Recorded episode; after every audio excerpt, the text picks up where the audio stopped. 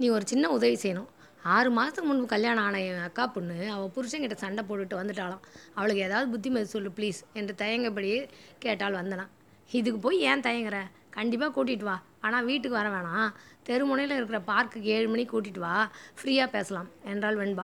அப்படியே சரியாக ஏழு மணிக்கு பார்க்குக்கு வந்தாள் வெண்பா. வந்தனாவும் அவள் அக்கா மகள் கீர்த்தனாவும் முன்கூட்டியே அங்கு வந்திருந்தனர். கீர்த்தனாவின் திருமணத்தின் போது வெண்பா நிறைய உதவிகள் செய்திருக்கிறாள்.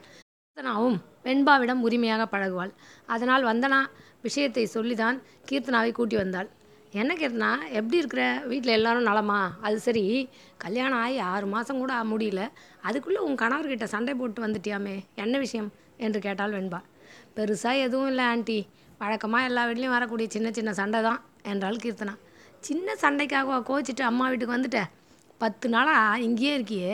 இப்போ உங்களுக்குள்ள சமாதானம் வருவதற்கு பதில் பிளவு தானே அதிகமாகும். உண்மையில் உன் கணவர் ரொம்ப மோசமானவரா?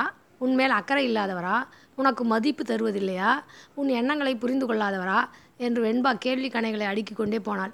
இருங்க இருங்க ஆண்டி. உண்மையில் என் கணவர் நல்லவர் தான் ஆண்டி. ஆனால் என்று இழுத்தாள் கீர்த்தனா.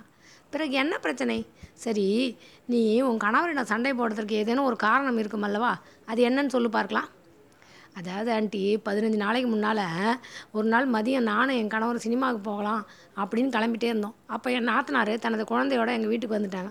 அதனால் அவர் சினிமாவுக்கு வரலன்னு சொல்லிட்டார். நானும் சரின்னு தான் விட்டுட்டேன். அன்னைக்கு மாலையில் என் அம்மா எனக்கு ஃபோன் செய்தாங்க. சினிமாவுக்கு போக போகிறதா சொல்லியிருந்தியே ஏன் போகல என்று கேட்டாங்க. நடந்த விஷயத்த சொன்னேன். உடனே இங்கே பாரு கீர்த்தனா உன்னை விட உன் புருஷனுக்கு அவங்க அக்காவும் அந்த குழந்தையும் தான் முக்கியமாயிட்டாங்களா? கல்யாணம் ஆகி கொஞ்ச நாள் கூட ஆகலை. அதுக்குள்ளே உன் கணவர் உன்னை உத உதாசீனப்படுத்துகிறாரு இதை இப்படியே விட்டால் அவர் உச்சாணி கொம்பில் ஏறி உட்காந்துருவார் அதனால் என்ன ஏதுன்னு ஒரு கேட்டு ஒரு முடிவுக்கு வா. ஏதாவது இடக்கு முடக்கா பேசினார்னா உடனே கிளம்பி இங்கே வந்துரு.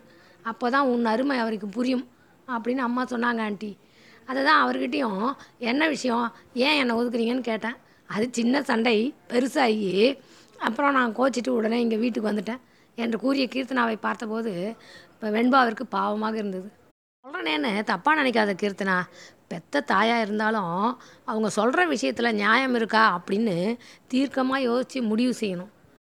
இப்போ நான் அவனை ஒரு கேள்வி கேட்குறேன் அதுக்கு நீ சரியாக யோசித்து பதில் சொல்லி பார்க்கலாம் என்று வெண்பா கூறிவிட்டு சற்று நிறுத்தினாள்.